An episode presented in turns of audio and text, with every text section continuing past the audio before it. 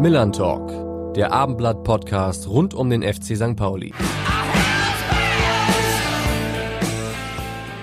Hallo und herzlich willkommen zur dritten Folge des Millern Talk Podcasts. Mein Name ist Alex Berthold und ich freue mich sehr, auch heute wieder meinen Kollegen Carsten Harms an meiner Seite begrüßen zu dürfen. Schön, dass du da bist, Carsten. Ja, moin Alex, grüß dich. Am Freitag trifft der FC St. Pauli auf die Überraschungsmannschaft der Saison, den Vorfeld Osnabrück, der ja am Montag etwas unter die Räder gekommen ist. Ähm, darüber wollen wir natürlich auch später reden. Und das mit einem Gast, der uns jetzt natürlich wieder von Rainer Wulff vorgestellt wird. Warte. Hier ist die dritte Folge vom Millern Talk Podcast. Wir begrüßen ganz herzlich unser ehemaliges Grätschenmonster, unseren Felgenralle, Vorzeige Fußballanalysten und frisch gebackenen Papa. Hier ist Ralf Gunesch. Mann, Ralf, das ist ja mal eine Begrüßung. Das muss ja runtergehen wie Öl. Schön, dass du da bist. Ja, hallo, moin. Ähm, das geht tatsächlich runter wie Öl. Ähm, von der Stimme, die ich ähm, eigentlich mit fast jedem oder mit jedem Heimspiel verbinde. Äh, Flutlichtabende und beim Warmachen Rainer Wulff so ein bisschen im, im, im Hinter Hintergrund rauschen. Das ist schon was äh, Besonderes gewesen. Freut mich sehr. Er hat gerade gesagt, du bist Papa geworden. Herzlichen Glückwunsch natürlich auch von uns dazu. Äh, Vielen Dank. Wie ist die Windelwechseltechnik? äh, du, das hat tatsächlich von Anfang an äh, relativ gut funktioniert. Also anscheinend bin ich mit den Händen geschickter, als ich es mit den Füßen je war. ähm, nee, das, das, äh, das klappt. Wir wechseln uns, wir wechseln uns ab, wir teilen uns das sehr gut auf und es ist einfach äh, eine unheimlich spannende Zeit. Ja, von welchem Verein äh, trägt denn deine Tochter den Strampler? Von St. Pauli, Aachen, Mainz oder da, Ingolstadt? Da gab es keine Diskussion. Sie hat ähm, den Strampler vom FC St. Pauli und hat tatsächlich, ist Mitglied vom Geburtstag an. Oha. ja, da habe ich drauf bestanden. Ich habe, weil es war ein Sonntag ähm, und ich habe äh, lange mit äh, dem äh, mit der Mitgliederverwaltung beim FC St. Pauli geschachert und diskutiert und habe gesagt, Leute, ich habe das am Sonntag ausgefüllt, aber ihr habt nicht gearbeitet. Und äh, nee, haben wir, haben wir so hingekriegt, äh, Geburtstag gleich äh, beitreten zum Verein und äh, ja, gehört. Dann kriegt sie mit muss, 25, ne? dann kriegt sie mit 25 schon die silberne Ehrennadel. Das ist ja, stimmt. Zum 25. gibt es die silberne Ehrennadel. Ich hoffe mal, dass sie das auch zu schätzen weiß. Ja, welchen, welchen Stellenwert, wenn du, man klingt, das, das klingt ja schon heraus, wenn du, wenn du das erzählst, aber welchen Stellenwert hat der FC St. Pauli für dich in deiner äh, aktiven Karriere gehabt, auch wenn du für andere Vereine gespielt hast? Du hast ja auch mit anderen Erfolg gehabt. Also letztendlich ist es so, dass ähm, ich jedem Verein, so viele waren es ja dann doch nicht. Wir gehen einfach mal chronologisch durch. Alemannia Aachen habe ich ähm, zum einen die Ausbildung zu verdanken und zum anderen also die fußballerische Ausbildung und den Schritt in Profifußball. Das war für mich ähm, eine, eine großartige Sache. Dann äh, überspringe ich die erste Zeit beim FC St. Pauli kurz. Mainz 05 unter Jürgen Klopp den Einstieg oder auch da den Schritt in die erste Liga ähm, gemacht. Also habe ich dem Verein und auch im Besonderen Jürgen Klopp da einiges zu verdanken. Und äh, zum Abschluss dann den FC Ingolstadt, wo ich nochmal die Möglichkeit bekommen habe, ein paar Jahre zweite Liga zu spielen, die Meisterschaft zu feiern, äh, den Aufstieg zu feiern. Das ist natürlich auch eine äh, ne, ne tolle Geschichte. Letztendlich ist es aber so, dass ich beim FC St. Pauli A die längste und B, muss ich auch sagen, die intensivste Zeit hatte.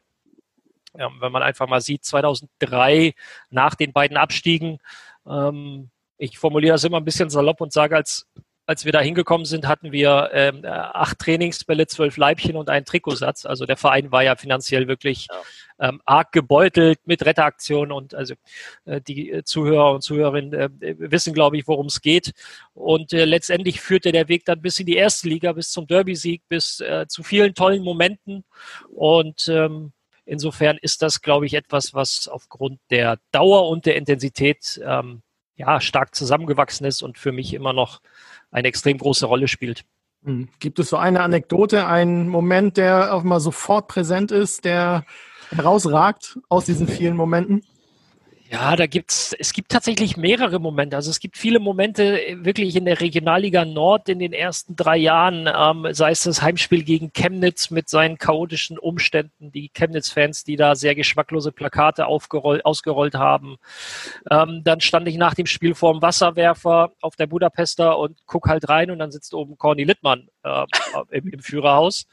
Ähm, also das, das waren so ganz, ganz abstruse Szenen zum Teil oder äh, Trullers Abschiedsspiel ähm, gegen Öding. Da waren ganz besondere Momente, wo wir, die relativ neu im Verein waren, einfach gemerkt haben, ähm, wie viel du auch von den Fans zurückbekommst. Und das war für uns nur ein Ansporn.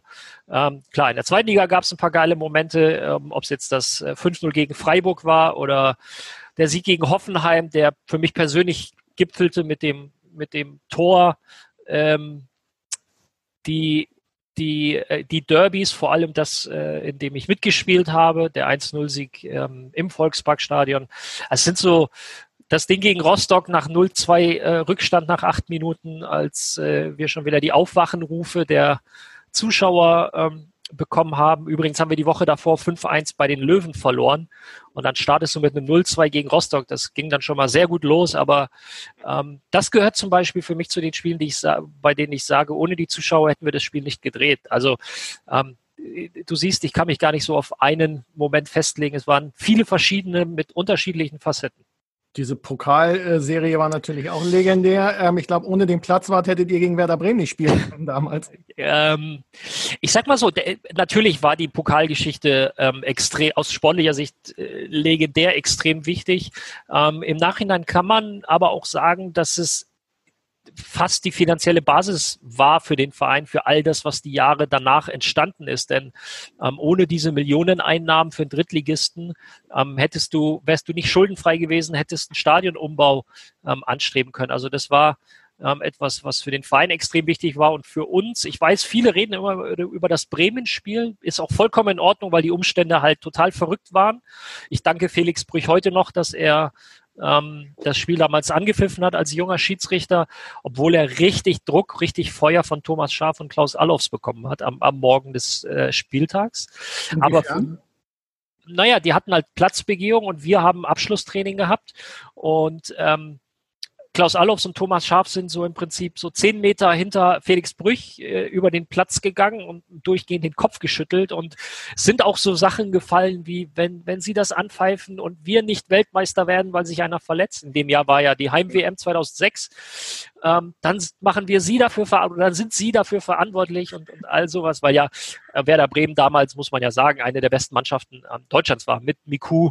Mit ähm, Miro Klose vorne drin, äh, Borowski und Clemens Fritz und ja, Ivan damals ja auch noch bei, bei Werder. Das war ja nur ein Jahr nach ihrem, nach ihrem Double, also eine, eine Top-Mannschaft in Deutschland und dementsprechend auch Nationalspieler. Jetzt hat sich leider Miro äh, auch in dem Spiel verletzt, aber genau. es äh, hat ja dann keinen großen Einfluss auf die, auf die WM. Ja, und, und, und Felix Brüch hat sich davon nicht beeindrucken lassen. Er war, wie schon gesagt, damals auch noch ein, ein relativ junger Schiedsrichter und dann stehen halt so die, die zwei großen Herren vor dir und, und, und versuchen dich zu beeinflussen. Ähm, letztendlich, ich weiß nicht, ob das Spiel heute noch angepfiffen werden würde ist aber auch hypothetisch, weil diesen Platz wird es heute im bezahlten Fußball auch nicht mehr geben. So, genau, wir hatten keine Rasenheizung. Genau, eben. Ja. So, ähm, trotzdem für mich in der Pokalsaison war das Hertha-Ding das Größte. Mit all seiner Dramaturgie. Mhm. Ja, ja, das war dramatisch, das stimmt.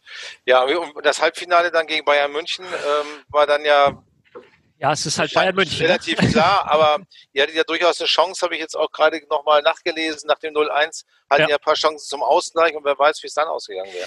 Ja, natürlich. Ähm, äh, trotzdem, also äh, ärgerlich war einfach, dass wir relativ früh 20. oder 22. durch Owen Hargreaves dieses 0-1 kassiert haben.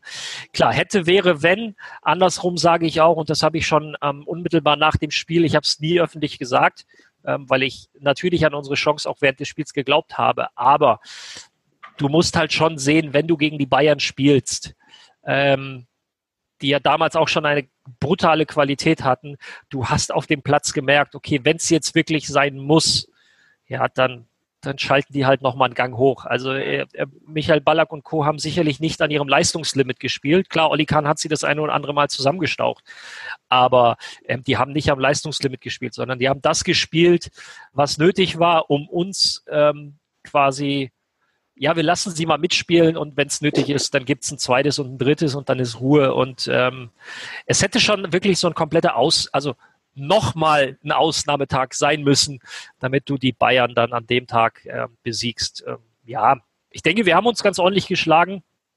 Das zweite und dritte ist, glaube ich, dann auch erst 88., 90. oder sowas gefallen, also sehr spät.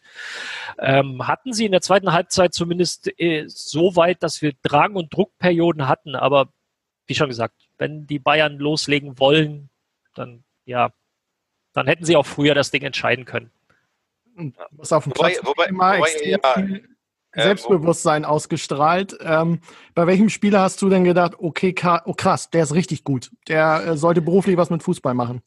Ähm, äh, Im Bayern-Spiel oder ja, allgemein? Im Bayern-Spiel. Im, im Bayern-Spiel, ähm, ja, du, du merkst es halt bei so Leuten wie Michael Baller, Claudio Pizarro, wo du eine gewisse Souveränität im, im Spiel einfach siehst, eine gewisse Ruhe, eine gewisse äh, Abgeklärtheit, die haben sich eben nicht unter Druck setzen lassen. Ähm, Sanyol zu dem Zeitpunkt auch schon äh, vieles erlebt, gesehen und äh, Meister und was weiß ich nicht alles gewesen. Also die Bayern waren halt äh, fast durch die Bank weg ähm, alles Leute, die äh, ja auf, auf europäischem Top-Niveau unterwegs waren und das merkst du. Und das meine ich ja eben. Die machen dann halt das, was nötig ist, ähm, weil ja, ist ja anstrengend. Die Pokalsaison war für dich ja auch quasi ein ganz cooler Abschluss deiner ersten Zeit äh, in Hamburg. Ähm, ja. Du bist dann ja zu Mainz 05 gewechselt mit einem Vorstellungsgespräch am Hamburger Flughafen. Äh, ja, genau. Kannst du uns da nochmal einen Einblick geben? Das klingt so ein bisschen dubios, so nach dem Motto, lass uns mal am Flughafen treffen. Naja, nee, äh, klingt vielleicht dubios, war es aber nicht. Es war so, dass ich ähm, eigentlich schon relativ weit in den Gesprächen mit NEG Cottbus war, die zu dem Zeitpunkt ähm, Tabellenführer, glaube ich, der zweiten Liga war. Also es war klar, dass die aufsteigen. Und ähm, irgendwann rief mein Berater an und sagte, du, Christian Heidel hat angerufen, ähm, du stehst bei denen ebenfalls auf dem Zettel, äh, willst du dich nicht mal mit denen unterhalten? Oder unterhalte ich doch mal. Ich so, ja, äh, klingt, klingt gut, wie soll das vonstatten gehen? Ja, Kloppo ist gerade in Hamburg ähm, oder war dann die kommenden Tage in Hamburg, weil er fürs ZDF, er war ja damals äh, ZDF-TV-Experte äh, für die WM, haben die ein paar Trailer und sowas gedreht. Und ähm, da hat er gesagt, der fährt früher zum Flughafen und dann trefft ihr euch da und unterhaltet euch da. Also es war nicht dubios, sondern es war halt ähm, einfach das, dem, dem Terminkalender von Jürgen Klopp geschuldet. Und dann bin ich zum Flughafen gefahren und dann haben wir uns da oben, ähm, die, die den Hamburger Flughafen kennen, hast du noch vor der Sicherheitskontrolle oben so dieses kleine Café und dann ähm, haben wir uns da hingesetzt und haben uns ein bisschen äh, unterhalten, weil sportlich war, das habe ich jetzt so im Nachhinein alles erfahren, sportlich war von der Mainzer Seite alles in Ordnung, aber Kloppo wollte halt auch mal mit mir persönlich sprechen, um da einen Eindruck zu bekommen, ähm, damit das auch passt von der Seite. Und ähm, allzu schlecht habe ich mich, glaube ich, nicht geschlagen, denn ähm, bevor ich überhaupt zu Hause war, äh, rief mich mein Berater an, du, pass auf, äh, Heidel hat angerufen und äh, die schicken uns gleich ein Angebot zu. Also ja, fiel die Entscheidung anscheinend relativ schnell und dann ähm, haben wir das alles nochmal abgewogen. Es war tatsächlich keine finanzielle Entscheidung, sondern es gab äh, andere Dinge, über die wir diskutiert haben, weil in meiner Position, in der ich damals war, ähm, hast du keine Möglichkeit, äh, finanziell da irgendwelche Ansprüche zu stellen, sondern da nimmst du mal das, was, was dir angeboten wird. Äh, schließlich war der Sprung von der dritten in die erste Liga ja schon, schon groß und ja, habe mich dann halt für Mainz entschieden. Wie muss man sich das vorstellen mit, mit, mit Jürgen Klopp? Äh, ist, ist er so genauso wie an der Seitenlinie oder äh, tatsächlich ist er ein bisschen ruhiger? Ja, also äh, ruhiger ist er schon, aber er ist, er ist genauso. Ähm, ich mag, also dieses Wort authentisch ist, ist immer ein bisschen ausgelutscht, aber er ist er, genauso wie er, wie er sich in Interviews und wie er sich in, in, in ähm, während des Spiels gibt, ist er auch im Vier-Augen-Gespräch in solchen Situationen. Nicht ganz so impulsiv, weil da läuft ja gerade kein Fußballspiel, aber äh, es ging schon damit los, dass ich ihn begrüßt habe mit Guten Tag, Herr Klopp. Und dann sagt er, ja, kannst Kloppo zu mir sagen. Sondern stehst du halt als 22-Jähriger vor diesem, von diesem Bundesliga-Trainer, ZDF-Experte und, und ähm, ja damals schon ein sehr respektierter Trainer. Und er sagt, ja, kannst Kloppo zu mir sagen, was mir halt am Anfang wirklich schwer fiel. Ähm, ich habe selbst in der, in der Saisonvorbereitung habe ich es zum Teil nicht gesagt, bis irgendwann dann so Dimo Wache, Manu Friedrich und so zu mir kam und sagte, ey, kannst du ruhig machen, der ist, äh, der ist da so locker, das kannst du schon so machen. Ähm, aber er strahlt halt einfach eine ganz natürliche Autorität aus, dass du immer weißt, auch wenn du ihn mehr oder weniger kumpelhaft ansprechen kannst, ähm, ja, du behältst immer den, die, diesen Respekt und, und diese Distanz, die du zum Trainer auch ähm, ja, in der tagtäglichen Arbeit ha haben solltest. Hm. Er wird ja gerade auch als Bundestrainer, Nachfolger von Joachim Löw so ein bisschen gehandelt. Kannst du ihn dir da jetzt schon vorstellen oder ist der noch so drauf, dass er jeden Tag an der Linie möglichst stehen muss und noch nicht so in dem Bundestrainer-Modus ist? Also er selbst hat dem ja auch schon eine Absage erteilt für den für Stand heute, weil ähm, er ist, glaube ich, mit, da, mit Liverpool da auch noch nicht fertig und noch nicht da, wo er hin möchte. Auch wenn er jetzt natürlich zwei sehr große Titel gewonnen hat in den letzten beiden Jahren. Ähm, aber ich stand jetzt kann ich mir das auch schwer vorstellen. Also dafür ist, ist da zu viel Energie in ihm drin, ähm, was nicht heißen soll, dass der Job des Bundestrainers nicht auch sehr kräfteraubend ist, mhm. nur halt auf einer anderen Art und Weise, auf einer anderen Ebene.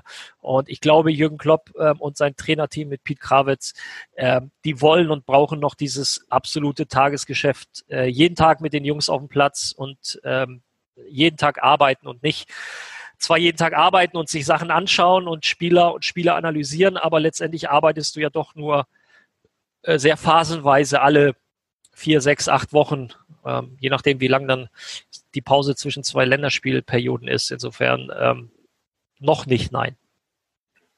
Ähm, wie schwer ist es dir gefallen, von St. Pauli da wegzugehen? Äh, und, und, und wie schwer war es dann, äh, zwei Ligen höher auf dem Niveau dann spielen zu müssen? Ach so, wir sprechen noch. Dürfen. Okay, wir sind noch bei 2006. Okay. Genau, ähm, ja, ja. Es, es war so, dass ähm, ich 2005 ähm, für ein Jahr verlängert habe, ähm, weil ich schon den Anspruch hatte, meinen persönlichen Anspruch, du musst halt als Spieler immer gucken, du hast einen persönlichen Anspruch, der Verein hat einen Anspruch, inwieweit bewegt sich das so ungefähr auf einer, auf einer Höhe, inwieweit passt das zusammen und ähm, ich, ich war sehr froh über die viele Spielzeit, die ich damals bekommen habe. Ähm, die Entwicklung ging voran und natürlich wollte ich eine Liga höher. Also die zweite Liga war schon das Ziel. Ähm, als dann aber tatsächlich zwei mit Mainz dann zwei Erstligisten angefragt haben, ähm, bin ich zwar nicht gerne aus Hamburg weggegangen, so nach dem Motto, ja, ich bin froh, dass ich hier weg bin, ähm, weil ich äh, habe hab mich sehr schnell sehr wohl gefühlt, sowohl auf, auf privater wie auch auf sportlicher Ebene.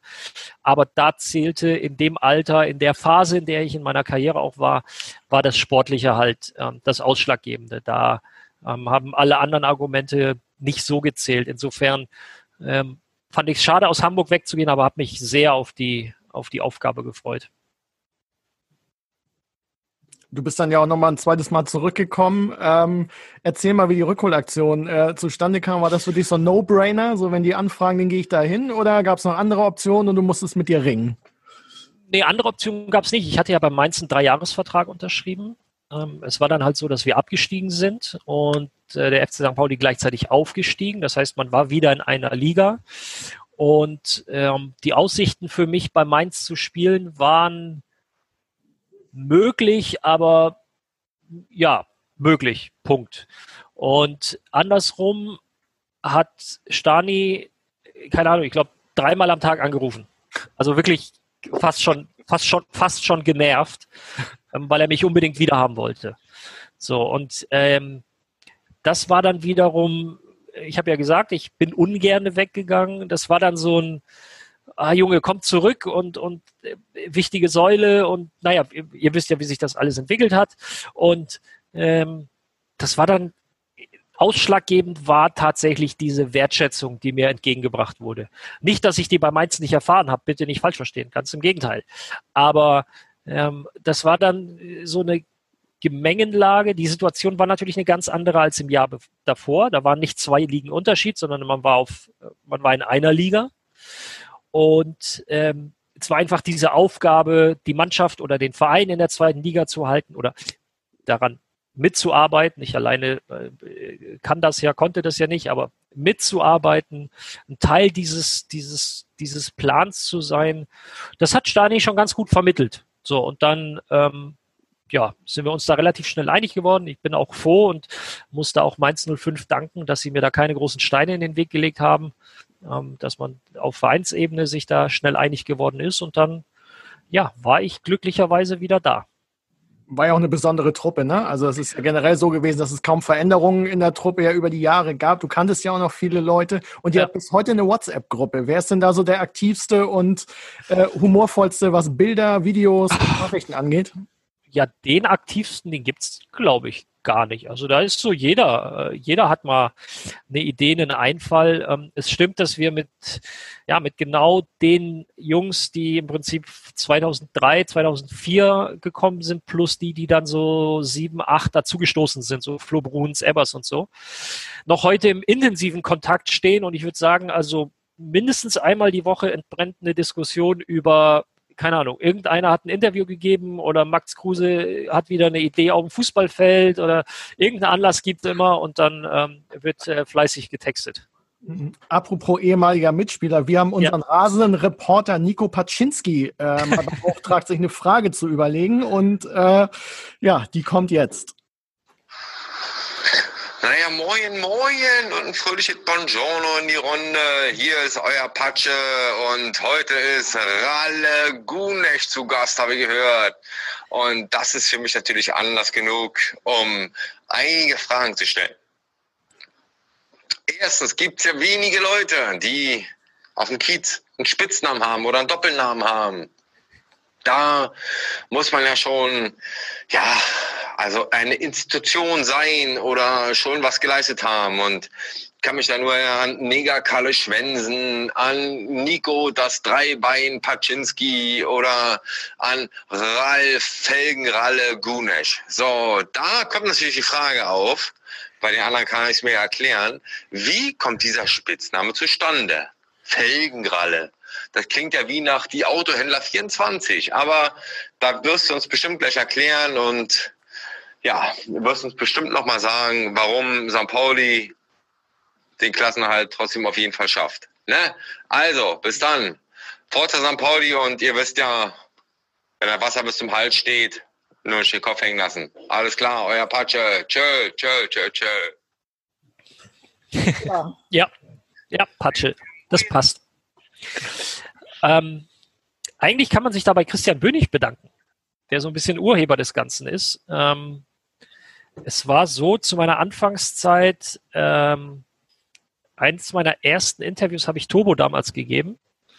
Und ähm, ich, die, diese, diese Autoleidenschaft habe ich tatsächlich, seit ich 15, 16 bin circa. Da ist das sehr, sehr intensiv geworden. Ich habe äh, ich hab Zählen oder Zahlen habe ich gelernt mit einem Autoquartett im Alter von drei Jahren mit meinem Uropa damals so. Und äh, deswegen hat mich das Autothema mein Leben lang begleitet. Und äh, wie schon gesagt, dann im, im Jugendalter hat sich das so ein bisschen gefestigt und ähm, habe dann wie so viele, ich habe ja mit, mit 18 dann noch auf dem in, äh, auf dem Dorf ist übertrieben, aber in einer Kleinstadt gelebt, so diese, und in äh, 90er, Anfang 2000er war die Tuning-Szene ja noch ein bisschen ja, ein bisschen stärker, als sie es heute ist. Und ich war Teil des Ganzen, nicht extrem, aber schon so ein bisschen. Und diese Leidenschaft ist, ist halt geblieben. Und äh, wie so häufig muss dann mit, mit Überschriften gespielt werden oder mit, mit Spitznamen und, und irgendwann ist Christian, glaube ich, auf die Idee gekommen, nennen wir den doch Felgenralle.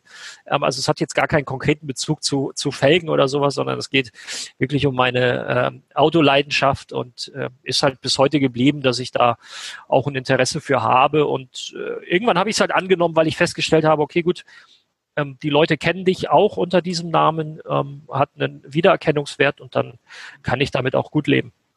Genau, Christian Bönig, vielleicht noch zur Erklärung, Pressesprecher gewesen und Teammanager ja. bei euch. Genau. Und äh, ja, ich glaube, zu allen aus eurer Generation noch ein sehr gutes Verhältnis immer noch. Ja, ja. Ist, er, er darf auch noch mit in der WhatsApp-Gruppe sein. Ah ja, guck mal, das ja.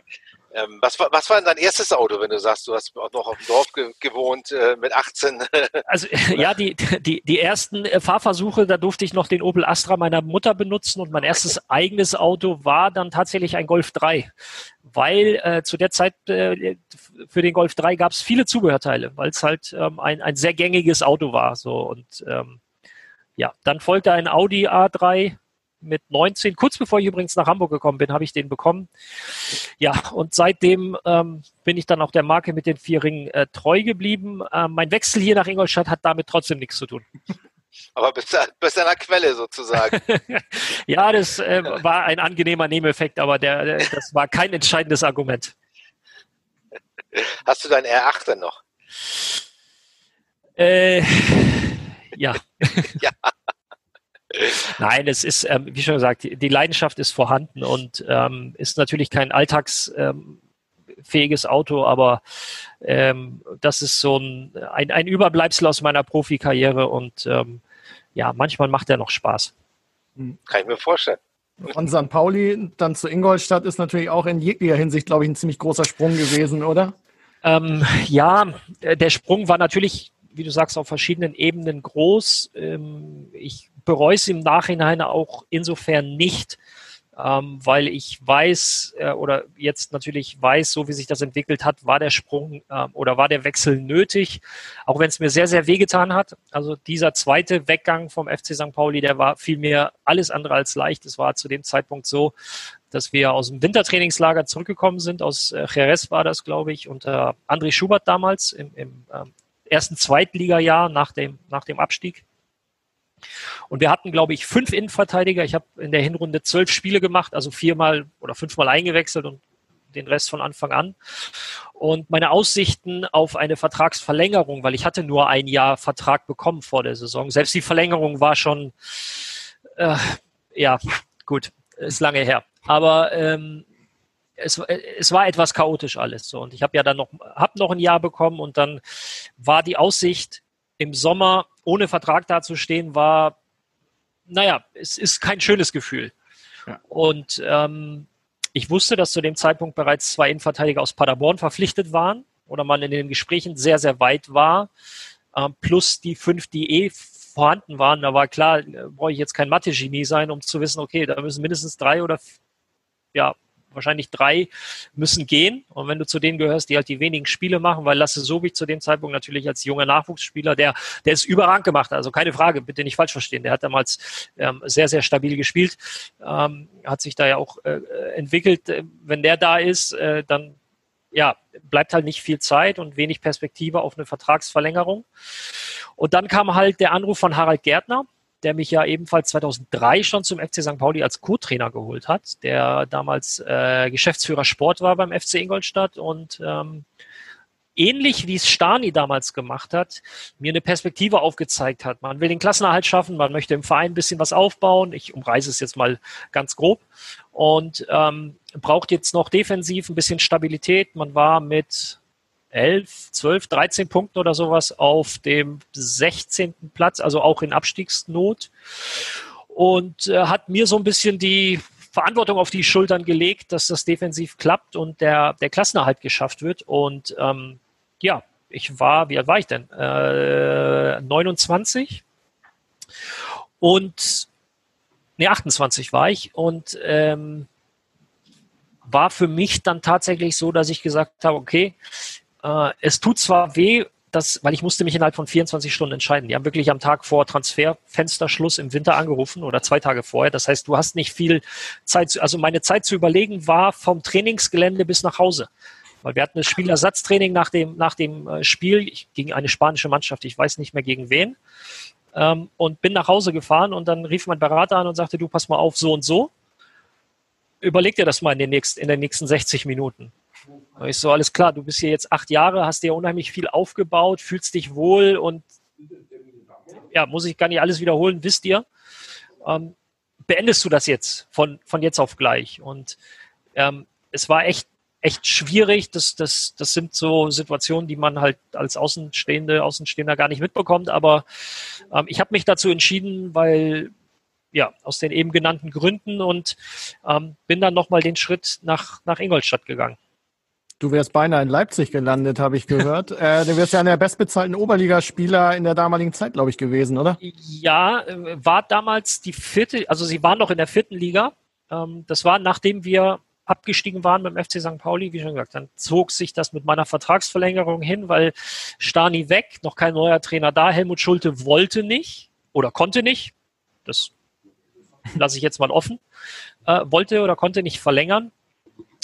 Und dann bekam ich halt den Anruf aus Leipzig. Ähm, damals noch vierte Liga, aber ähm, ja, wir haben was vor und kurz, kurzfristig in die zweite Liga und dann mittelfristig erste Liga. Also ne, das, was man halt ähm, so hört von Red Bull.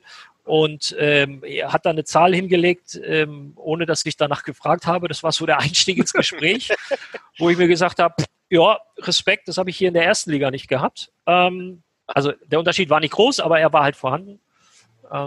Gut, jetzt waren wir beim FC St. Pauli auch nicht die Großverdiener der ersten Liga, muss man sagen. Aber nichtsdestotrotz, als Viertligist mal solche Summen aufzurufen, das war schon sportlich. Ähm, aber da war ich halt an dem Punkt, dass ich gesagt habe, nee, ähm, ich bin jetzt hier so lange, ähm, habe mir mit dem Verein und auch für mich persönlich ähm, etwas aufgebaut, was ich jetzt wahrscheinlich mit dem Wechsel komplett mit dem Hintern einreißen würde. Und ähm, ähm, ja, was ganz vieles einfach unglaubwürdig macht. So, deswegen habe ich mich nicht dazu entschieden. Ich möchte das ähm, gar nicht ähm, werten oder auf, auf andere Spieler ummünzen. Das muss jeder für sich selber entscheiden. Für mich fiel die Entscheidung ähm, relativ schnell, auch wenn ich kurz überlegt habe. Das äh, muss man jemandem dann auch zugestehen, aber ich habe mich dagegen entschieden. Und irgendwann kam dann doch der Anruf und ja, André Schubert möchte sich mit dir treffen. Und dann haben wir tatsächlich sowas wie ein Vorstellungsgespräch geführt. Wir saßen zwei Stunden im Mannschaftshotel ähm, und auf Basis dessen hat André Schubert auch sein Okay gegeben für eine einjährige Vertragsverlängerung. Musste dein Bankberater eigentlich in Therapie danach, als du ihm das irgendwie dann gesagt hast? Oder? Ja, wie soll ich es formulieren? Also es, es wäre aus wirtschaftlicher Sicht wäre es ähm, nicht dumm gewesen, das Angebot anzunehmen, weil es A langfristig und B mit Anschlussvertrag gewesen wäre. Hm. Du bist ja in Ingolstadt auch nicht bei dem super Traditionsverein. Ähm, oder oder kommt, kommt der FC Ingolstadt zu schlecht weg in der Außendarstellung? Wenn man sich ein bisschen näher damit beschäftigt, merkt man, dass das eben kein, ähm, kein Werksverein ist oder kein mhm. Verein, der nur existiert, weil äh, oder in, in, nur Erfolg hat, weil da irgendwann mal eine finanzielle Basis gelegt wurde, die ähm, die andere nicht haben. Also ähm, was ich was ich weiß, was ich sagen kann, ist, es wurden natürlich zu Beginn wurden Verträge abgeschlossen, die sind aber zu keinem Zeitpunkt angepasst worden. Also das bedeutet, ähm, es sind nicht irgendwann mal 100 Millionen ähm, Schulden erlassen worden, wie es bei anderen äh, der Fall ist, oder ähm, das nochmal nachgeschossen wurde, sondern es wurde gesagt, ihr habt für die zweite Liga Summe X, falls ihr aufsteigt, habt ihr Summe Y und ähm, auch nach dem Aufstieg 2015 in der ersten Liga ist da nicht irgendwie so, und jetzt äh, schießen wir nochmal 10 Millionen nach, weil dafür, das muss man ja dann auch sehen. Also Audi, wir dürfen jetzt hier Markennennung in dem Kontext, denke ich, dürfen wir das tun. Audi, bei allem Respekt für den Verein, hat den FC Ingolstadt nicht nötig, um sich nach außen zu präsentieren. Also ähm, wenn man sich diesen Kosmos der Audi-Sportwelt mal anschaut, da sind ganz andere Vereine äh, mit denen Audi kooperiert. Da ging es dann tatsächlich so ein bisschen um diese lokale Unterstützung. Ähm, insofern gebe ich dir recht, dass natürlich nicht diese, diese gewachsenen auch Fanstrukturen sind bei einem Verein, äh, wie bei einem Verein, den es seit 80, 90, 100 Jahren gibt. Ähm, aber es ist ein junger Verein, der aus äh, dem Zusammenschluss von zwei tatsächlich Traditionsvereinen entstanden ist, ESV und MTV Ingolstadt. Äh, und äh, die, die Fanbasis ist genauso leidenschaftlich mit dabei wie bei allen anderen Vereinen. Ähm, aber dieser, dieser Makel in Anführungsstrichen, beziehungsweise dieses Problem in der, in der Darstellung, das, ja, das, das hast du halt weiterhin. Man spielt im Audi Sportpark, ja, aber im Erstliga-Jahr hat Audi auch gesagt, wir gehen runter von der Brust. Da ist ja dann ähm, hier das zweitgrößte Unternehmen, das hier in Ingolstadt angesiedelt ist, mit Media Saturn, beziehungsweise in dem Fall Mediamarkt, ähm, als, als Sponsor eingestiegen. Aber ähm, ich, ich wehre mich tatsächlich gegen dieses reiner Werksclub-Ding. Also das ist der FC Ingolstadt nicht. Ich gebe euch recht, wie schon gesagt, die Struktur oder die, die Kultur und ähm, die Tradition ist äh, noch nicht vorhanden, aber es ist nicht so dieses, äh, dieses äh, nur durch Geld hochgezogene äh, Projekt. wobei das Stadion natürlich äh, so das krasse Gegenteil ist äh, von der Lage alleine her äh, zum Millantor. Ne? So, ja, absolut. Aber jeder, der mal zu erreichen, aber äh, eben nichts drumherum. Ne? Ja, das, das, äh, aber wenn du mal siehst, ähm, alle, alle neu gebauten Stadien in den letzten 15 Jahren, die so zur WM und später entstanden sind, ja, es ist halt nicht mehr. Und wenn du mal in Ingolstadt in der Stadt warst, weißt du, da passt kein Stadion rein. Klar. das weiß ich. Da gibt's keinen, da gibt's, gibt's keinen Platz. Ist natürlich ein bisschen, ähm, ja, ja, wobei, ich weiß nicht, wann ihr das letzte Mal da wart, aber da drumherum entsteht gerade ziemlich viel. Ähm, also es ist jetzt nicht mehr so ganz in, im Outback. Okay. Ja, als ich zuletzt da war, war noch viel Baustelle da auf den Parkplätzen drumherum. Ja. Okay, naja. naja. Ja, wie muss man sich deinen Alltag gerade äh, vorstellen? Ähm, du arbeitest ja im NLZ, äh, da ist alles geschlossen. Ähm, es findet kein Training, keine Spiele statt, soweit ich weiß. Äh, wie sieht es dann gerade für dich so aus? Also durch, durch Corona ist meine Arbeit im NLZ ähm, mehr oder weniger auf Eis gelegt. Also äh, die alle, die nicht fest angestellt sind, haben damit sowieso nichts mehr zu tun. Also wir sind da raus. Das heißt, ich kann eigentlich kann man sagen, ich habe mit dem NLZ jetzt seit einem halben Jahr nichts mehr zu tun, mhm. weil es halt äh, die Umstände so sind. Ähm, mein, mein, äh, mein Durchschnittstag sieht so aus, dass ich dann schlafe, wenn meine kleine Tochter schläft. habe eins der ersten Sätze, also oft. Die, die ich von allen, äh, die ich von allen Eltern gelernt habe, schlaft, wenn das Kind schläft. So, ähm, das versuchen wir zu beherzigen. Wobei äh, wir haben bis jetzt toi toi toi äh, eigentlich ähm, meistens Glück gehabt. Nein, ähm, es ist so, dass ich durch meine Tätigkeit bei The Zone als TV-Experte, als Co-Kommentator, wie auch immer man das nennen möchte, ähm, natürlich auch eingebunden bin, gerade jetzt in den Wochen mit den äh, internationalen Spielen, ähm, ist da viel, ja, wie soll ich es formulieren? Also abends klar, abends vor Ort im Studio, um die Spiele zu begleiten, zu analysieren, ähm, tagsüber so ein bisschen Vorbereitung. Und ansonsten äh, bin ich wirklich froh, dass ich momentan ganz, ganz viel Zeit mit meiner kleinen Tochter und meiner Freundin zusammen genießen kann, weil ähm, ähm, alle, die, die Eltern sind, äh, können das einfach nachempfinden, ähm, wie, wie wunderbar es ist, diesen kleinen Menschen, ähm, ja, wachsen und entwickeln zu sehen. Und seit ein paar Tagen äh, schaut sie uns halt auch an, fokussiert uns, lächelt uns an. Und das sind so, so die, die Momente, die, ähm, ja, das sind tatsächlich Momente des Glücks. Ich hätte, alle, die es noch nicht erlebt haben, können das schwer nachvollziehen. Und alle, die es erlebt haben, wissen genau, ja, wovon ich spreche und bin wirklich froh über diese Luxussituation, dass ich sie, äh, dass ich meine Freundin da auch äh, entsprechend unterstützen kann und, und nicht sage, so kümmere dich mal ums Kind, ich bin dann in acht Stunden wieder da, sondern ähm, ja, kann einfach mit anpacken. Wie groß ist denn die Sehnsucht nach dem grünen Rasen? Wann hast du das letzte Mal überhaupt auf dem Platz gestanden? Die ist grundsätzlich sehr, sehr groß. Also ähm, es ist auch immer noch, das habe ich vor allem gemerkt, wenn wir dann mit The Zone ähm, in der Bundesliga oder auch Champions League, Europa League unterwegs waren ähm, und du stehst halt unten am Rasenden, sei es jetzt wie schon in der Bundesliga, egal ob in Dortmund oder auf Schalke, in Gladbach oder international, das war dann, leider durfte ich das als Spieler nie erleben, aber trotzdem, wenn du unten am Spielfeldrand stehst in Turin ähm, und neben dir macht sich Juve warm mit all seinen Stars oder in Barcelona und dann läuft äh, halb Liverpool an dir vorbei und so und dann denkst du auch so, ja komm, gib, gib mir die Kirsche. Ich bin zwar nicht so gut wie ihr, aber ich habe jetzt richtig Bock auf Zocken. So dieser Geruch des Rasens und so, das ja. ist schon, ähm, ja, da, da, da kribbeln die Füße. Vielleicht auch, weil ich mir 2015 15 es nicht selbst ausgesucht habe, dass jetzt Schluss ist. Das kommt sicherlich auch dazu.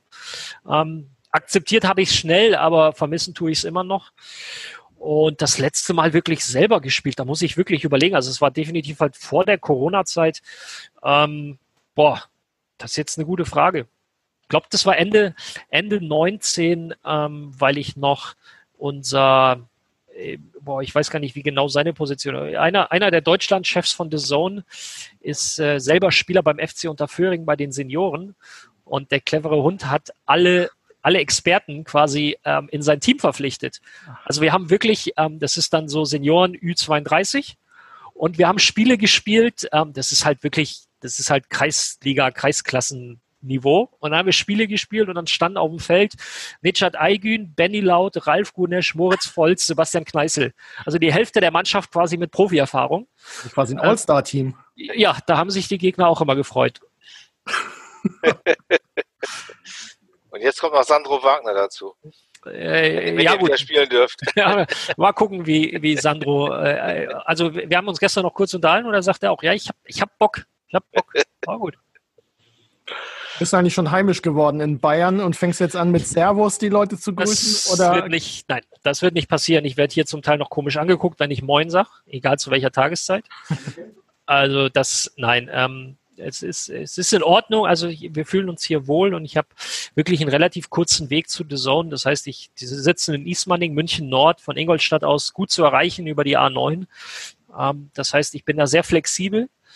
Aber ähm, ja, Hamburg ist schon so ein bisschen, ähm, meine Freundin hat auch lange Zeit in Hamburg gelebt, ist so ein bisschen unser Heimathafen und wir suchen ähm, mehr oder weniger eine Möglichkeit, äh, zurückzukehren.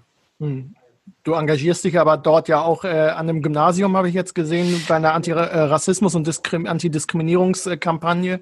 Ja, ähm, coole Aktion. Ja, das ist, ähm, ist eine Aktion ähm, Schule ohne Rassismus, Schule mit Courage.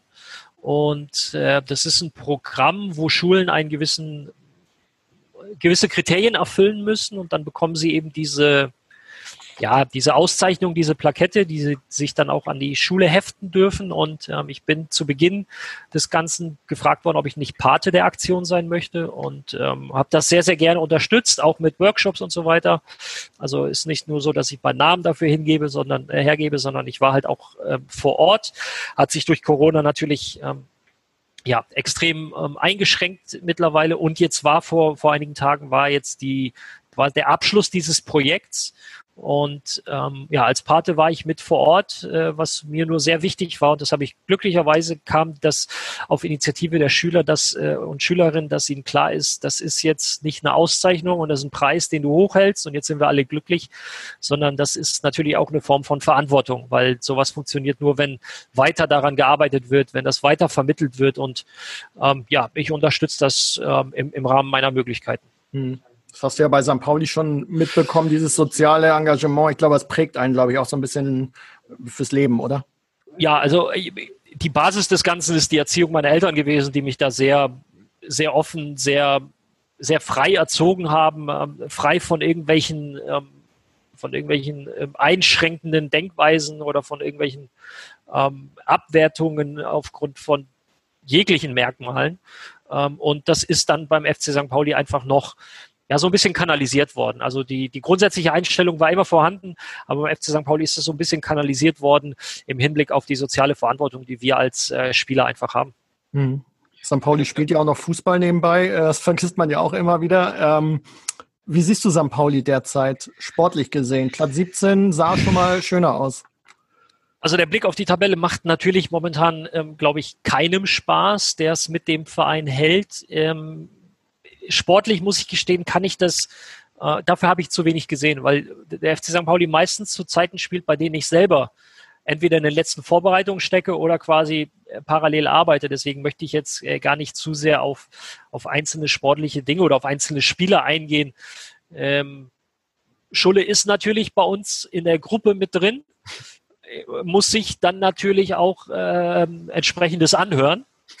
äh, Stani seit neuestem auch mit in der Gruppe drin, wobei der sich äh, sehr zurückhält, äh, ist mehr der, äh, der, der stille Teilnehmer.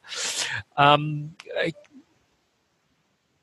zu wenig gesehen, um es wirklich konkret auf sportlicher Ebene zu, ähm, äh, zu bewerten, dass ich Schulde da natürlich und, und vor allem auch, auch Matze, die ich jetzt aus dem Trainerteam natürlich am besten kenne, da die Daumen drücke, dass man da ganz schnell wieder ähm, aus dem Bereich rauskommt, äh, ist klar. Ähm, glücklicherweise sind wir ja äh, noch in einer Phase und einer Situation, wo du wirklich mit ähm, ja, zwei, drei Spielen, die du erfolgreich gestaltest, zumindest einen, deutlichen großen Sprung machen kannst. Wie, wie, siehst du Schule als, als Cheftrainer im Profibereich? Er hat ja, ja lange Jahre äh, im Nachwuchs gearbeitet, ja. ähm, so wie du jetzt auch. Ähm, traust du ihm das zu, dass er das erfolgreich hinkriegt? Ich traue es ihm definitiv zu. Was ich, ich, ich habe Schulle natürlich noch nicht im Tagesgeschäft auf dem Trainingsplatz gesehen, sondern nur ein paar Mal als Trainer der U19 und U17. Ähm, aber es war natürlich als Spieler schon zu sehen, dass er jemand ist, der sehr übergeordnet denkt, der sehr strategisch auch denken kann. Und das ist ja etwas, was du als äh, Trainer brauchst, gerade auch in solchen Situationen. Insofern ähm, denke ich, seine, seine hervorragende und auch erfolgreiche Arbeit in der Jugend kommt nicht von ungefähr. Ähm, nur hast du dann im Profibereich eben, ja, das ist jetzt, äh, da verrate ich ja kein Geheimnis, hast du halt eben diesen Ergebnisdruck. Und ähm, da musst du schnellstmöglich den Weg finden, A, das Übergeordnete voranzutreiben, aber B, halt auch dieses tagtägliche, dieses von Samstag zu Samstag auch erfolgreich zu gestalten. Aber ähm, ich auch wenn die, die Tabellensituation gerade nicht schön ist, ähm, habe da äh, große Zuversicht, dass, dass Schule das hinkriegt.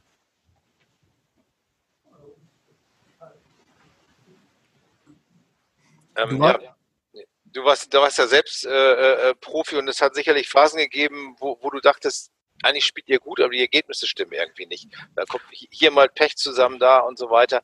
Ähm, wie, wie, schnell verzweifelt man da oder, oder wie, wie, zieht man sich da raus? Also ich erinnere mich an viele Mannschaftsbesprechungen, gerade mit Stani, der, der genau so angefangen hat und dann war so die Quintessenz des ganzen Leute, aber ganz, das zählt nicht.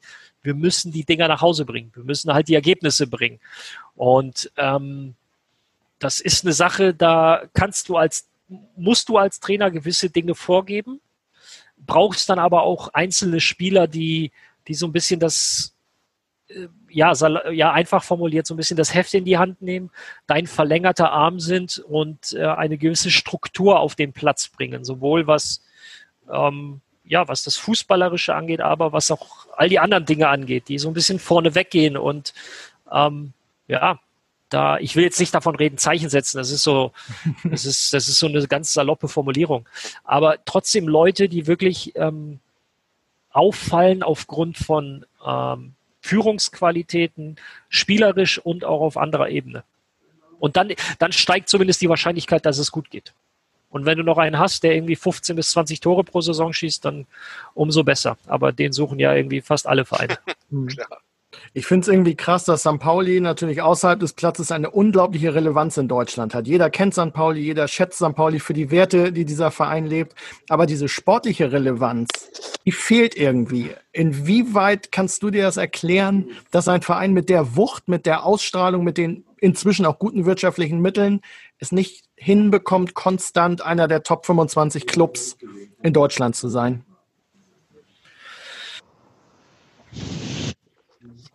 Ja, das ist, das ist wirklich ähm, eine gute Frage. Letztendlich schaffst du das ja unabhängig davon, dass du recht hast, dass die Möglichkeiten des Vereins in den letzten, ähm, ich sag mal, 15 Jahren wahrscheinlich kaum besser waren, als sie in den letzten fünf Jahren waren. Oder wenn wir die Zeit nach dem Durchreichen in die dritte Liga sind, waren, glaube ich, äh, sind die Rahmenbedingungen der letzten Jahre die besten, die die vorgefunden oder die, die vorhanden sind. Ähm, nichtsdestotrotz ist das eine Entwicklung, ähm, das hat, das ist nicht eine Transferperiode oder das ist nicht, das sind nicht drei Spiele, sondern es ist eine Entwicklung über einen längeren Zeitraum ähm, im Hinblick auf Nachhaltigkeit, sportliche Nachhaltigkeit, ähm, im Hinblick auf Perspektive, im Hinblick auf, auf Perspektive, auf Entwicklung und wenn man einfach sieht, ähm, wie wechselhaft vieles in den letzten Jahren war, dann erklärt sich das fast schon von alleine, weil ähm, es wurde viel probiert, äh, auch, auch zum Teil nachvollziehbar, weil es die sportliche Situation hergegeben hat, dass man reagieren muss. Aber ähm, so diese, diese übergeordnete, ich habe eben von dem strategischen Denken eines Trainers gesprochen, das strategische Denken eines Vereins, die, ähm, die übergeordnete Richtung, in die es gehen soll, ähm, wenn immer wieder handelnde Personen auf entscheidenden Positionen ausgetauscht werden oder unterschiedliche sind, dann ist es ganz schwer, das in eine Richtung zu kriegen. Und ich glaube, das ist so ein bisschen das Problem des FC St. Pauli in den letzten Jahren gewesen, dass du ähm, Personalrotationen hattest, die äh, nicht zwingend ähm, förderlich waren. Nochmal, unabhängig davon, dass sie zum Teil sportlich sicherlich notwendig waren, weil gehandelt werden musste. Aber es macht es dir schwer, ähm, mittel- bis langfristig etwas aufzubauen. Und, und wenn wir in die jüngere Vergangenheit gehen, bei verschiedenen Vereinen, äh, wir sprechen jetzt nicht von RB oder von BVB oder von Bayern oder von Leverkusen, sondern Vereine, deren Möglichkeiten auf den ersten Blick eben nicht so ähm, äh, in, im oberen Drittel Deutschlands anzusiedeln sind. Nehmen wir Augsburg oder nehmen wir ähm, die Gladbacher Borussia, dann kommst du ganz schnell an den Punkt, dass du sagst, okay, du hast eine sportliche Führung und du hast eine sportliche Leitung jetzt Trainerebene, die arbeiten zusammen und über einen längeren Zeitraum. So, und dann, ähm, und in Ruhe. Und dann siehst du, dass sich da etwas entwickelt hat. Und ähm, ich, ich würde mir sehr wünschen, dass, dass vielleicht jetzt da eine Konstellation ist, ähm, die die Zeit bekommt, ähm, das so zu entwickeln, das so fortzuführen. Aber klar ist auch, äh, du brauchst kurzfristig natürlich die Ergebnisse. Freiburg ist da ja Musterbeispiel mit, mit äh, genau. Christian Das- Streich, der dann noch absteigen durfte und wieder aufgestiegen ist und äh, seither haben sie sich ja nur wirklich etabliert. Ja, also klar, die, die Freiburger sind da natürlich das absolute Paradebeispiel. Da gehört Scheitern in Anführungsstrichen, wenn man beim Abstieg von Scheitern sprechen möchte, gehört einfach zum, das ist, gehört zum Fünfjahresplan. Und jedes Jahr, dass sie nicht absteigen, ist ein, ist ein gewonnenes Jahr. Ähm, ist natürlich aber auch wiederum so, dass äh, das jetzt wirklich auch über äh, 25, 30 Jahre gewachsen ist, also etabliert mit, mit Volker Finke und, und allem drumherum. Also äh, das kannst du auch nicht mal eben von jetzt auf gleich aufbauen. Hast du eigentlich mal äh, vielleicht die Chance gehabt, bei St. Pauli in den Trainerstab einzusteigen?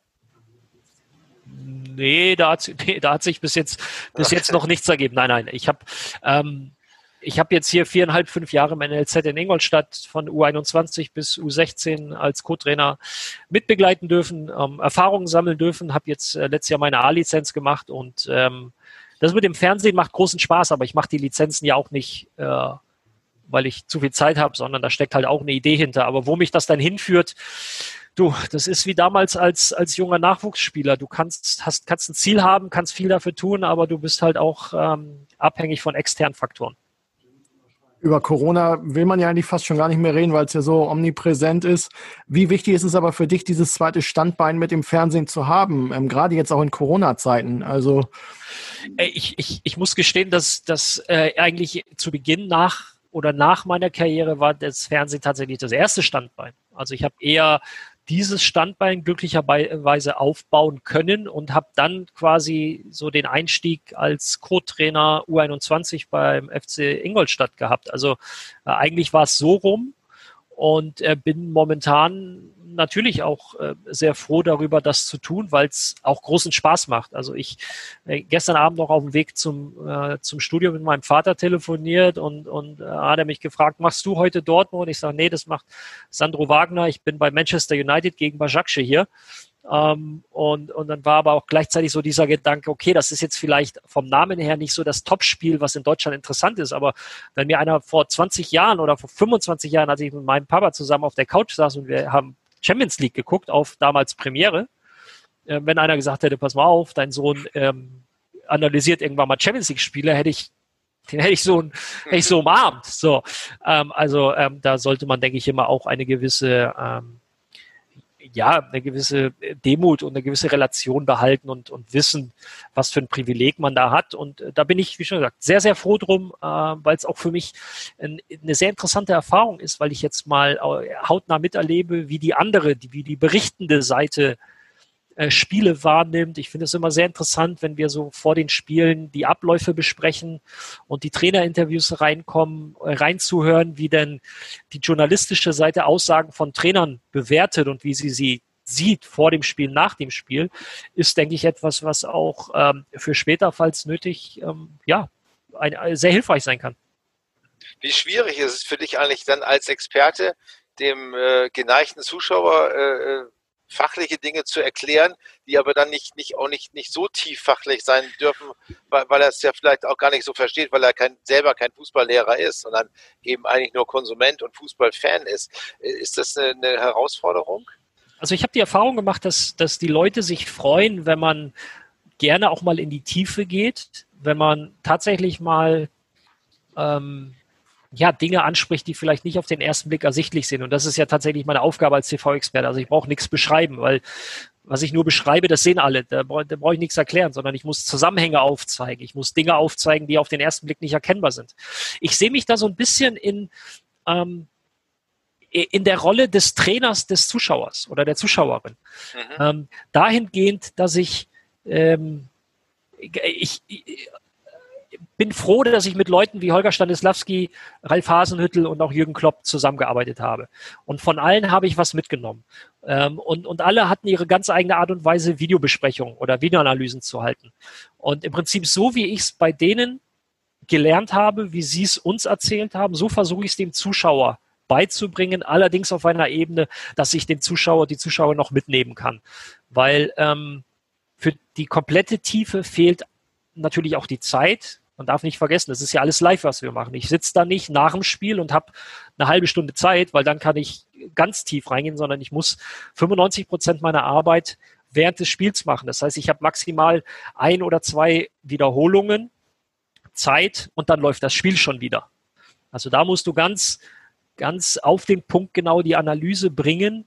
Ähm, habe aber, wie schon gesagt, die Erfahrung gemacht, dass ich da ruhig tief reinbohren kann, ähm, weil die Leute das zu schätzen wissen und häufig dann auch, ach so, ja, okay, das habe ich gar nicht gesehen, weil dass der Innenverteidiger falsch steht, das sehen 95 Prozent der Zuschauer und Zuschauerinnen. Aber was vorher im Mittelfeld passiert ist oder dass auf Außen ein 2 gegen 1 aus defensiver Sicht nicht verloren werden darf oder warum es verloren wurde. Einer stellt falsch und der andere guckt nur zu und all sowas. Das ist dann meine Aufgabe, das zu erklären, weil in der Videoanalyse als Trainer mit der Mannschaft gehst du genau darauf ein. Dem Innenverteidiger brauchst du nicht sagen, dass der da nicht falsch, also dem sagst du es, aber das weiß er. Aber der Mannschaft sagst du, Leute, passt mal auf, dieses Tor können wir viermal vorher verhindern. Es geht im Mittelfeld los, weil wir nicht richtig zum Pressschlag gehen oder das Kopfballduell nicht machen. Der nächste, da steht der Außenverteidiger nicht zwischen Innen- und Außenverteidiger, sondern steht zu weit außen. Pass ist möglich zwischen Innen- und Außenverteidiger. Er kommt in deinen Rücken. Ja, Querpass und der Stürmer steht da und hält den Fuß hin. Vorher waren aber drei Situationen, wo quasi in der Entstehung alles hätte verhindert werden können. Und das dem Zuschauer, der Zuschauerin zu vermitteln, das ist das, was dann äh, ja auch den Reiz ausmacht. Hast du Moderationstraining eigentlich bekommen oder äh, Freischnauze losgelegt und das, also äh, bei mir ist das tatsächlich Freischnauze äh, losgelegt.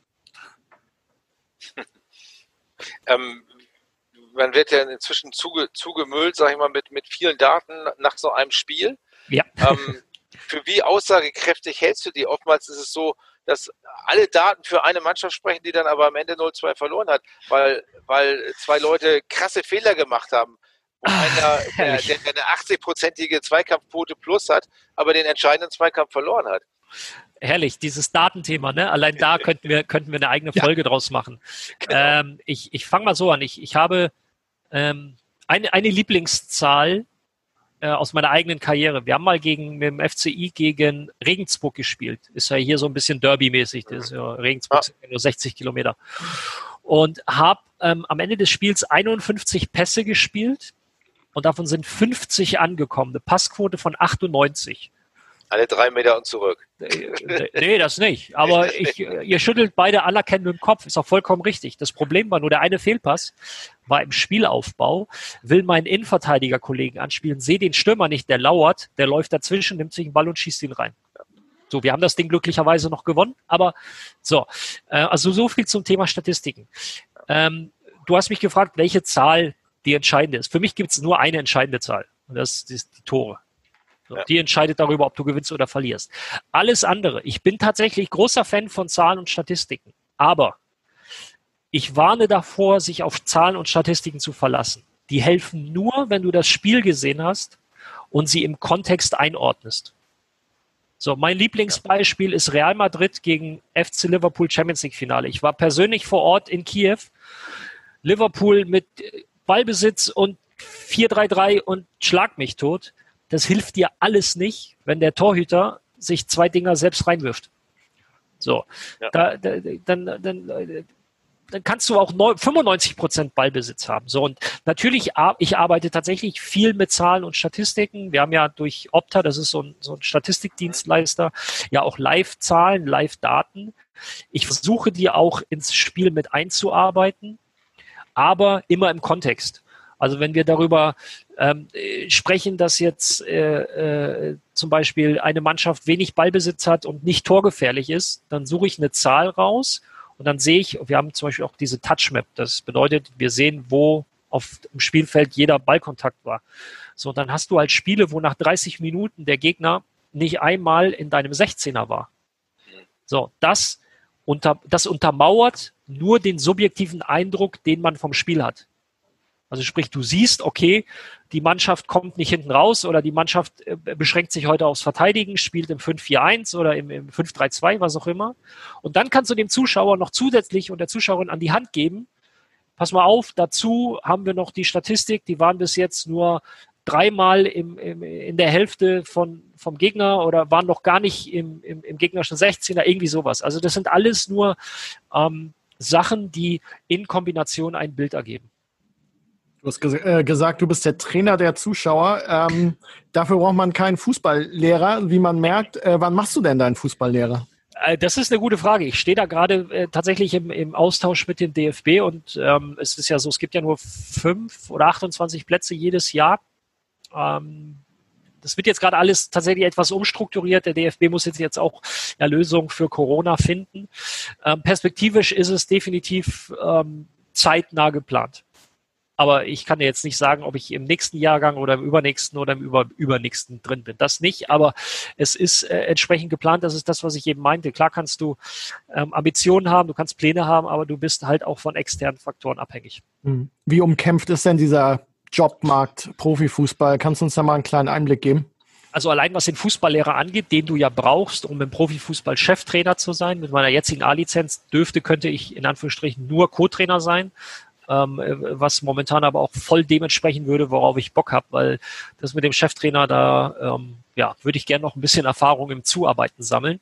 Äh, allein auch für die 25 Plätze, also pro Ausbildungsplatz kommen fünf bis sechs Anwärter jedes Jahr. So, das heißt, es kommen jährlich 25, 28 Fußballtrainer, Trainerinnen raus. Wenn du das jetzt hochrechnest, nur auf die letzten fünf Jahre, dann sind wir bei äh, etwas über äh, 100 25, 130, 135 potenzielle Kandidaten und Kandidatinnen. Wie viele Jobs haben wir? 18 bis 36, wenn wir jetzt mal die ersten beiden Ligen nehmen. Dann gibt es ja auch noch ausländische Trainer. Ähm, ja. Ja, ich denke, das. Und das sind nur die letzten fünf Jahre. Ne? Es gibt ja auch äh, Trainer, die haben ihren Schein vor, vor 10 oder vor 12 oder vor 15 gemacht. Also es ist äh, natürlich sehr, sehr umkämpft. Hm. Gibt es gerade so einen Coaching-Trend, den du spannend findest? Ähm, äh, äh, die, die Kultur des Trainerseins hat sich geändert. Also ähm, was heute enorm wichtig ist, ist der Punkt Menschenführung, weil die Spieler auch andere Spielertypen sind. Die Spieler werden ganz anders ausgebildet. Ähm, und du hast zumindest im Profibereich hast du einen, einen Staff um dich rum an Experten. Also sprich, du hast den Athletik-Experten, äh, Athletik Kondition, Kraft und so weiter. Du hast die medizinischen Experten. Ähm, du hast sehr häufig deine Taktikexperten. Ich spreche jetzt von, von Analysten. Ähm, insofern sind, sind die Teilbereiche perfekt abgedeckt. Und jetzt geht es für dich als Cheftrainer darum, das zu bündeln, das zu kanalisieren und das an die Mannschaft entsprechend, ich sag mal, zu verkaufen. Ähm, da sind wir bei dem Punkt Menschenführung, da sind wir bei dem Punkt Teamfähigkeit, Leaderfähigkeit und ähm, während früher die Trainer ein bisschen bildlich gesprochen so hinten auf dem Streitwagen saßen und mit der Peitsche ihre Mannschaft angetrieben haben, ähm, ist heute mehr der Spielertypus gefragt, der auf Augenhöhe vorne weggeht und die Richtung vorgibt und die Mannschaft hinter sich versammelt. Ähm, sich nicht, also nicht mehr sich ziehen lässt, sondern vorweg geht, die Richtung vorgibt und sagt links und rechts, das sind die Grenzen, in denen wir uns bewegen, aber die Richtung ist nach vorne. Und ähm, ich glaube, dass sich da viel verändert hat. Also auf der Ebene müssen Trainer ähm, viel, viel mehr können als noch vor einigen Jahren. Die kommunikative Ebene extrem wichtig geworden. Ähm, insofern hat sich das in den letzten, ich würde schon sagen, so in den letzten acht bis zehn Jahren gewandelt. Du hast ja auch eine äh, gewisse Affinität zu US-Sportarten. Ja. Und zum, zum Sportsystem dort, äh, was, was kann der Fußball hierzulande davon lernen? Ja, ganz schwierig. Ganz, ganz schwierig, weil ähm, der, der Sport dort, du hast jetzt das System drüben angesprochen, ist natürlich, äh, also nicht, dass das nicht erfolgsgetrieben ist. Natürlich wollen die alle Erfolg haben, aber Misserfolg hat keine sportlichen Konsequenzen im Hinblick darauf, dass sie halt dann nicht mehr in der Liga sind. Das ist so eine, äh, eine Komponente oder warum das schwierig zu, ähm, zu bewerten ist oder zu vergleichen ist. Das andere ist, ähm, ja, meine größte Leidenschaft ist halt der Football und ich habe mir mal aus Spaß, ich habe jetzt einfach mal, habe so ein kleines Trainerkonzept tatsächlich entworfen und habe mir dann mal den, den Stuff der Kansas City Chiefs angeschaut, die ja den Super Bowl gewonnen haben Anfang des Jahres. Die haben halt mal ohne Head Coach, mal ganz entspannt und ohne Videoanalysten 24 Trainer klar, du hast, ähm, du hast eine ganz andere Bandbreite an Positionen, du hast ähm, äh, die Spezialisierung Offensive, Defensive. Das ist, ähm, also alle, die sich für Football ansatzweise interessieren, wissen, wovon ich spreche. Ähm, deswegen kannst du das nicht eins zu eins mit dem Fußball vergleichen. Trotzdem glaube ich, dass im Fußball noch ein bisschen wohlgemerkt ein bisschen Potenzial ist. Wir werden nicht dahin kommen, dass jeder Spieler seinen eigenen Trainer hat, dass wir den Innenverteidiger-Trainer haben, dass wir den Außenstürmer-Trainer haben. Ich glaube schon aber, dass wir irgendwann an dem Punkt sind, dass du dir Spezialisten ins Boot holst, weil in allen Bereichen oder in vielen Bereichen haben wir bereits Spezialisten. Ein Torwarttrainer ist nichts anderes als ein Spezialist für den Torwartbereich. Der Athletiktrainer ist nichts anderes als der Spezialist für den athletischen Bereich, weil ähm, reines Konditionstraining schafft ein Cheftrainer auch aber er wird es niemals so speziell und individuell auf die Spieler abstimmen können, dass auch alle auf dem Niveau sind, wie sie es heute sind. Sondern es muss jemand machen, der sich nur darum kümmert. Deswegen hast du heutzutage ein, zwei, drei, manche haben sogar vier Athletiktrainer inklusive Rea und so weiter. Ähm, also in dem Bereich hat sich der Fußball, ich glaube, Torwarttrainer gibt es auch erst seit Ende der 90er. Vorher war das mehr so, haben sich die Torhüter gegenseitig trainiert. Athletiktrainer. Der, ein, der eine Co-Trainer hat es dann auch. Oder so. so. Genau. Äh, wenn du überhaupt einen Co-Trainer hattest, was ja auch ja. irgendwann mal eine Luxussituation war. Athletiktrainer kamen dann irgendwann Anfang 2000, so die Klinsmann-Reform dazu. Ähm, und deswegen glaube ich, dass im Fußball sich der Staff gerade erweitert. Zweiter, dritter Co-Trainer. Aber diese Spezialisierung auf einzelne Teilbereiche wird, glaube ich, in den nächsten Jahren noch eine größere Gewichtung kriegen, um da noch intensiver in den Bereichen zu arbeiten. Und jetzt kommen wir wieder zurück zum Cheftrainer. Das ist dann seine Aufgabe, das am Ende zusammenzuführen. Im Idealfall machst du das ja auch schon im Nachwuchs, diese Spezialisierung, äh, dass die möglichst früh damit anfangen. Ähm, ein Yusufa äh, Mukoko ist jetzt 16 Jahre alt gewesen bei seiner Einwechslung. Du bist mit 22 in die Bundesliga gewechselt. Stell dir mal vor, der 16-jährige Ralf Gunnisch hätte Bundesliga spielen müssen. Ich habe mit 17 Bundesliga gespielt. Zweite Ach. Liga. Ja, ich habe mit 17 zweite Liga gespielt. Insofern ähm, weiß ich, oh, äh, zweite, nicht erste Liga. Ähm, nein, also wir damals, damals, Opa erzählt vom Krieg, ähm, wir damals, die Ausbildung, die wir hatten, ist nicht zu vergleichen mit der Ausbildung, die die Spieler heute haben. Also ein 17-jähriger Ralf Gunnisch von damals würde heute nicht sein Zweitligadebüt geben. Da lege ich die Hand für ins Feuer. Ähm, es waren halt tatsächlich, das ist ja jetzt auch schon boah, ich will gar nicht drüber nachdenken, aber es ist tatsächlich 20 Jahre her. Ähm, es war eine komplett andere Zeit, eine komplett andere Ausbildung. Und die Spieler heute, und deswegen werden sie auch jünger, was den Einstieg ins Profigeschäft angeht, sind viel, viel besser ausgebildet, gerade auch auf athletischer Ebene. Und ähm, klar, das mit Mukoko mit 16 ist eine brutale Ausnahme und ich hoffe, es bleibt auch eine Ausnahme. Ähm, aber es ist nicht, es, es, es werden immer mehr 18-, 19-jährige Spieler äh, sehr schnell in den Profifußball reinkommen, was ja vor 20 Jahren noch eher die Ausnahme war. Wird warum jetzt sie, immer mehr zur Regel. das so kritisch? Ähm, Wayne Rooney hat ja auch schon, glaube ich, mit 16 Premier League gespielt. Ähm, was, welche Gefahren siehst du, wenn man zu früh diesen Sprung ins Haifischbecken wagt? Ähm, ich, ich glaube einfach, dass du äh, jetzt haben wir Wayne Rooney angesprochen, jetzt sprichst du Mokoko. Wie viele Jahre liegen zwischen den beiden jetzt? Also, sind jetzt, ja. Rooney hat vor, ich glaube auch vor 20 Jahren sein Debüt gegeben. Ja, ich, möchte, ja, ich möchte darauf hinaus, dass du ähm, mit 16 schon wirklich eine mega, mega Ausnahme sein musst, damit du so weit bist. Also ähm, das ist auch eine Frage der Physis definitiv, weil mit 16 bist du in den allermeisten Fällen halt wirklich noch ja in einem ich will nicht sagen in einem Kinderkörper, aber in einem jugendlichen Körper. Ja. Und im Profifußball geht's halt ganz anders zur Sache. Ich freue mich für jeden, der es früh schafft, bitte nicht falsch verstehen.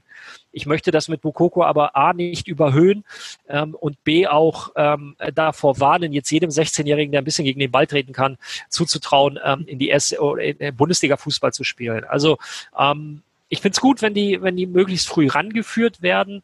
Aber äh, ich glaube, so das Alter 18, 19 ist das, was wir regelmäßiger sehen werden. Ähm, 16 bleibt weiter, ich bleibt weiter eine Ausnahme. Es wird immer mal wieder alle Jubeljahre vorkommen, aber es bleibt eine Ausnahme.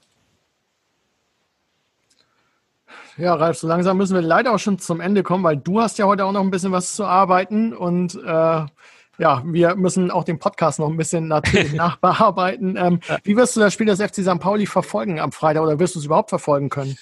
Äh, ich werde es tatsächlich am Freitag werde ich es ähm, verfolgen können und, und Flutlichtspiele am Millantor ähm, sind eigentlich immer eine ganz gute Gelegenheit, um, um Dinge zu drehen. Leider hat er nicht äh, knapp 30.000 im Rücken, also Timo und seine Jungs, aber ähm, ja, die Hoffnung und die Zuversicht bleibt. Also quasi mit Tochter auf dem Bauch, ein leckeren Kaltgetränk und dann gucken oder wie müssen wir uns das vorstellen? Ja, also, doch, doch, genau so, genau so. Also wir werden äh, versuchen, äh, dass sie vorher schon entsprechend zufrieden und gesättigt ist und dann können wir äh, ganz in Ruhe das Spiel auf der Couch verfolgen und die Daumen drücken, ja. Das hört sich sehr gut an. guter, guter Plan. Ja. ja, Ralf, herzlichen Dank, äh, dass du unser Gast warst. Es war sehr gerne. Sehr schöne, interessante Einblicke von dir bekommen. Vielen, vielen Dank dafür. Sehr gerne. Ja, und wir sehen uns wieder oder hören uns besser gesagt wieder vor dem Heimspiel des FC St. Pauli gegen Erzgebirge Aue. Das ist in zwei Wochen und bis dahin bleibt gesund. Vielen Dank für euer Interesse und tschüss. Und wir sind raus. Sehr gut. Ja, vielen Dank. Ja, viel, hat viel, viel Spaß Dank. gebracht. super. Gerne schön, gerne, gerne, gerne. Ähm, ich soll hier noch schön grüßen von Frank Sorgatz. Oh, sehr schön. Ja. Zurück. Ähm, und von meinem Chef Alexander Laux, der damals St. Pauli-Reporter war, als du Spieler warst. Er hat sich sehr gerne immer an dich zurückerinnert. Das freut mich zu hören. Das freut mich zu hören. Ich stand ja auch meistens äh, zumindest für, für eine kurze Dings, äh, für eine kurze Aussage zur Verfügung. Ja. Das würden wir uns heutzutage auch noch mehr wünschen. Spiele du gehört, gehört auch dazu. Ja. ja. Das hat sich aber schon deutlich verändert zu deiner Spielerzeit. So ja, ernsthaft? Umgang, Medien. Ja. Also, ich durfte mal ja noch anrufen. Das, äh, das stimmt. In Absprache, ja, zumindest. Ja, ja, gut. Das ist heute, heute absolutes Tabu. Ja, ich äh, weiß. Ich, wie schon gesagt, das ist, ist eine ganz andere Generation. Die werden anders ausgebildet. Deswegen musst du als Trainer dich auch entsprechend anpassen. Ja, ja, wobei ich, ich weiß nicht, also es gibt halt Spieler, die werden dann über Jahre äh, geschützt und sagen, nee, der möchte nicht reden und all sowas. Und wir denken einfach, das ist letztendlich auch ein Teil des Berufes. Ne? Also wenn du in diesem Beruf was werden willst, dann gehört das auch dazu. Und, Wie schon gesagt, auch, und auch nach einem schlechten Spiel. Es ist halt so. Es ich habe die kommunikative Ebene jetzt auf ja. Trainer, auf Trainerseite angesprochen. Ja. Natürlich ja. gehört das dazu, ja. Früher war doch ein bisschen was besser. Nicht alles, aber ein bisschen was besser. Ist ja auch in Ordnung. Absolut. Dann äh, habt einen schönen Abend. Grüße Marina. Dito, mach ich. Äh, ja, vielen genau. lieben Dank. Gute Fahrt nach München oder nach Dankeschön. Ne? Dankeschön, Jungs. Schönen Abend. Bis dann. Ciao, ciao. ciao. ciao.